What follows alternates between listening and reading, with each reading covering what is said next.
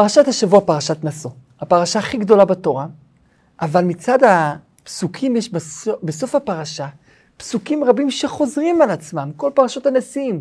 אז מצד אחד זה הכי ארוך בתורה, מצד שני יש הרבה שחוזר על עצמו. אז למה התורה חוזרת על עצמה? אנחנו יודעים שכל אות בתורה מדויקת, כל פיפס בתורה מדויק. מדוע התורה חוזרת שוב ושוב על זה? אין דבר בתורה סתם. כשהנשיאים הגיעו להקריב את הקורבנות, הם הגיעו כולם ביחד, כדי לכפר על כך שבנדבת המשכן הם היו אחרונים. הם עכשיו הגיעו ראשונים, הביאו קורבנות, זה לא סתם קורבנות. כפי שנראה בהמשך, הקורבנות האלו היו מכוונים כל דבר כנגד משהו אחר. סודות גדולים ביותר, והגיעו כולם ביחד. אמר להם הקדוש ברוך הוא, לא. כל אחד יעשה ביום אחר. ואכן, כל אחד עשה ביום בפני עצמו, כי כל אחד זה המשכה אחרת. כל אחד המשכה בפני עצמה. לכן גם כן, התורה חוזרת על זה שוב ושוב ושוב, אפילו שזה אותו דבר. וזה נראה כאילו העתק הדבק. זה לא העתק הדבק, זו המשכה. כל אחת המשכה בפני עצמה. בואו נתחיל את הפרשה. נשאו את בני גרשון גם הם. זה המשך לסוף הפרשה הקודמת, שהקדוש ברוך הוא אומר, תמנה את מניין בני לוי מחדש בגיל העבודה. מגיל 30 עד גיל 50 תספור כמה יש בכל משפחה בגרשון, בקהת ומררי. כל משפחה לבד. תספור אותם. מגיל 30 עד גיל 50 יעבדו במסעות. והחלוקה תהיה כך, קהת לוקחים את כלי הקודש, הכהנים מכסים את הכלים בזמן שצריכים לצאת למסע, לאחר שהם מכסים את ארון הברית שמים בשלושה כיסויים, שאר הכלים שמים בשני כיסויים, כי שני כיסויים זה מבודד הלכתית, ואז שמים זה במוטות, באים בני קהת ולוקחים את המוטות. גרשון לוקחים את היריעות, שאלו כל האורות שמהם בנויים המשכן, והמשכן וכל סביבתו, ומררי לוקחים את הקרשים. ואכן הם יוצאים לעבודה. איתמר ואלעזר אחראים על גרשון קהת ומררי, ויוצאים לדרך. מספרת התורה. אומר הקדוש ברוך הוא למשה רבינו, כמה דינים וכללים לפני הידיעה של המסע. דבר ראשון, מישהו מצורע, הוא לא יכול להיות בתוך המחנה. אפילו לא במחנה ישראל, חייב לצאת מכל המחנות. למה? כי מצורע לא יכול להיות בתוך המחנה. מי שמדבר לשון הרע, צריך להיות בחוץ. זהב צריך לצאת ממחנה לוויה, אבל כן יכול להיות במחנה ישראל. ואילו מי שטמא לנפש, צריך לצאת ממחנה שכינה, אבל במחנה לוויה ובמחנה ישראל הוא כן יכול להיות. היום ירושלים זה מחנה ישראל, הר הבית מחנה לוויה, בית המקדש מחנה שכינה. בני ישראל עושים ככה, ואז אומר הקדוש ברוך הוא דין נוסף. אם אדם גנב ונשבע לשקר שהוא לא גנב, הוא צריך לשלם חוץ מהכפל, צריך לשלם גם כן קנס, שהקנס הזה ילך להשם יתברך. אבל הקדוש ברוך הוא אומר, את הקנס הזה שמגיע אליי, תיתן אותו במקום לי, תיתן אותו ממי שגנבת ממנו. וזה רק אם האדם מודה באשמה, אם הוא לא מודה, הוא לא מביא את הקנס הזה. כי זה לא קנס רגיל, זו כפרה. זה נקרא חומש ואשם. עוד כסף, חמישית מהסכום שהוא מעל בו, וחוץ מזה קורבן אשם, את הקורבן מביא לקדוש ברוך הוא, את הכסף מביא לאיש שממנו הוא גנב, ואם האיש הזה מת הוא מביא ליורשים שלו, אם אין לו יורשים כמו לגר, מביא את זה לכהנים, וזה, הקדוש ברוך הוא אומר, זה רק, אם הוא מודה, כי זה רק כפרה. ממשיכה התורה ואומרת, גם את הביקורים צריך להביא לכהן. את התרומות הכהן יכול לבקש, אבל האדם מחליט למי לתת, לאיזה כהן לתת.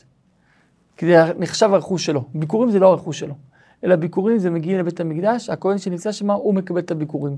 גם את מה שאמרנו, הגזל הגר, אם הוא מת ואין לו יורשים, איזה כהן יקבל את זה? מגיע לבית המקדש. הכהנים שבאותו יום במשמר, הם מקבלים את זה. ואיש, את קודשיו לא יהיו. אם איש לא נותן מעשרות, סופו יענה שהוא יישאר רק עם הסכום של המעשר של עצמו. אם הוא כן נותן מעשרות, לא יהיו, יהיה לו שפע, שפע, שפע. ממשיכה התורה ואומרת מה קורה אם אדם רואה שאשתו מסתובבת עם אנשים לא רצויים והוא מקנא לה. הוא אומר לה, אל תסתובבי עם אנשים כאלה. והיא עוברת והיא לא מקשיבה לו. איש תסטה אשתו, תסטה עם לשון שטות. אין אדם עובר עבירה אם הוא לא נכנס בו איזה רוח שטות, כי זה לא הגיוני שאדם יתנתק עם הקדוש ברוך הוא.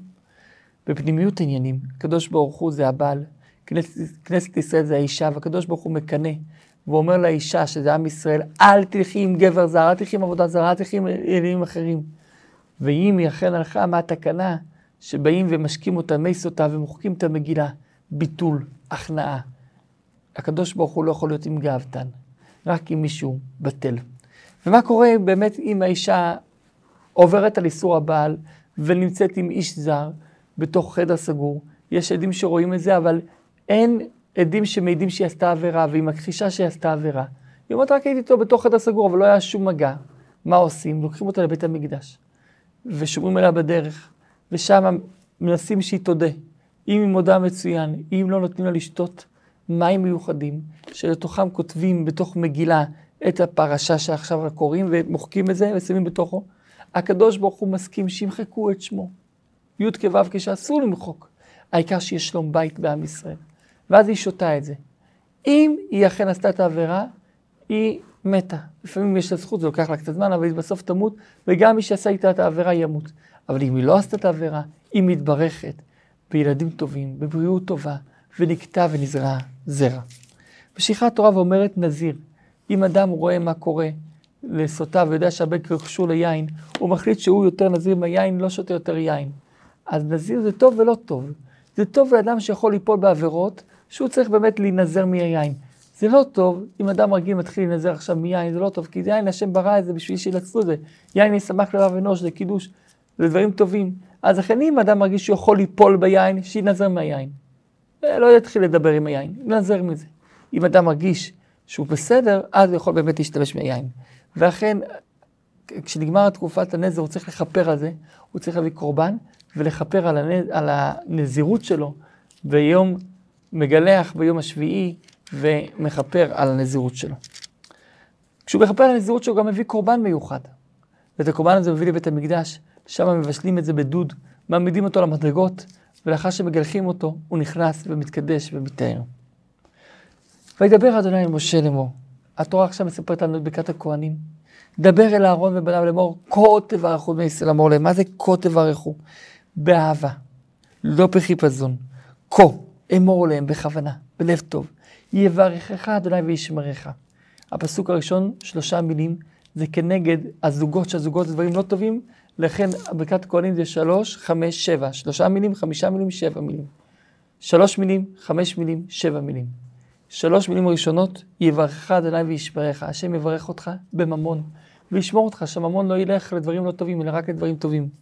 יאר אדוני פניו אליך ויחונקה. הקדוש ברוך הוא יראה לך פנים טובות, פנים צוחקות, וייתן לך מתנות חינם, ייתן לך חן. יישא אדוני פניו אליך וישם לך שלום. גם אם חלילה מעדת, עשית איזה עבירה, הקדוש ברוך הוא ימחא לך וייתן לך שלמות. שלום מלשון שלמות. ושמו את בני ישראל ונברכם. אתם הכהנים תברכו, והקדוש ברוך הוא יברך את עם ישראל, והקדוש ברוך הוא יברך גם את הכהנים עצמם. עכשיו חוזרים חזרה אחורה. הפרשה שלנו פה חוזרת ליום הקמת המשכן שקראנו בפרשת שמיני. מה קרה ביום הקמת המשכן? עכשיו חוזרים לסיפור של הקמת המשכן לראש חודש בניסן, חוזרים אחורה. ובהקמת המשכן יום כלות משה להקים, כלות ככלה. עם ישראל נכנס ככלה עם הקדוש ברוך הוא, המשכן זה החופה, לכן כתוב כלות. והנשיאים הגיעו להקריב, אומר הקדוש ברוך הוא, כל יום הקריב אחד. מה הנשיאים הביאו? דבר ראשון, שש עגלות צו, עגלות, עגלות מכוסות עם בקר, ארבע נתנו למררי כי להם הקרשים, שתיים נתנו לגרשון שלהם האורות. הראשון הקריב נחשון, למה? כי הם הקריבו לפי סדר המסעות. וזה לא סתם, הקורבנות שהם יש בזה סוד גדול מאוד. הפסוק אומר ככה, קערת כסף אחת, שלושים ומאה משקלה. מזרק אחד כסף, שבעים שקל ושקל לקודש. קערת כסף זה גימטריה 930 כנגד אדם הראשון שחי 930 שנה. שלושים ומאה משקלה של הקערה, אדם הראשון חזר בתשובה והוליד בן בגיל 130. מזרק אחד כסף, 70 שקל בשקל הקודש, זה הולך על נוח, שנוח הוא מזרק אחד שהוא בגיל 500, הביא ילדים לעולם, 20 שנה עטרה למבול, וממנו יצאו 70 אומות העולם, זה 70 שקל בשקל הקודש. שניהם מלאים סול לבלועה בשם למנחה, זה הולך על העולם כולו, על אדם הראשון ועל נוח. הפסוק הבא הולך רק על עם ישראל. כף אחת זה התורה, שניתנה בידה של הקדוש ברוך הוא, עשרה זהב כנגד עשרת הדיברות, מלאה קטורת, קטורת בגימטריה, בעד בש תרי"ג מצוות תורה. פער אחד זה אברהם אבינו, שהוא לקח את הפן הבקר. איל אחד זה יצחק, עקדת יצחק, תמורתו איל. כבש אחד זה יעקב שהיה עם הכבשים, אחד אחד ושתו לעולה. סיר עזים אחד לחטאת זה יוסף, שלקחו עזים כדי לעשות פה מכירת יוסף. אז לעשות כאילו, לביים כאילו נטרף, לכן לחטאת, לכפר על החטא הזה. ולזבח השלמים בקר שניים, זה משה ואהרון, זה שני הבקר, שהם עושים שלמים בינינו ובין הקדוש ברוך הוא, שלום. אלים חמישה, עתודים חמישה, כבשים חמישה. אלים, עתודים, כבשים זה כהנים, לוויים, ישראלים. חמישה זה חמישה חומשי תורה. חמשת הדיברות של בן אדם למקום, וחמשת הדיברות בן אדם לחברו על הלוח השני, וככה כל שבט ושבט עשה. עד שבסוף הפרשה מסופר הסיכום של הקרבת המשכן של הנשיאים, ומשה נכנס לו אל מועד, והוא שומע את הכל מדבר אליו כמו בהר סיני, וידבר אליו. ההפטרה שלנו קוראים את הסיפור של שמשון. שמשון הגיבור, שנבחר להיות נביא ידי השם, הוא היה נביא מבטן, זה נביא נדיר. וההפטרה מתארת בצורה יפהפייה, מרתקת, את הסיפור של הנבואה שלו, איך ההורים קיבלו את זה. והמסר אלינו, תמיד קוראים את פרשת נשוא בסמיכות לחג השבועות. והפרשה שלנו מדברת, נשוא את ראש בני גרשון גם הם. אומר רש"י, כמו שציוותיך על בני קהת. קהת זה התורה, קנה עוד תורה, הם לוקחים את ארון הברית. כולנו צריכים להתרומם מהתורה. נשוא את ראש בני גרשון גם הם, גם מי שלא בתורה, גם הוא יהיה בתורה, מתעסק בתורה. בעזרת השם שנזכה לקבל את התורה בשמחה ובפנימיות.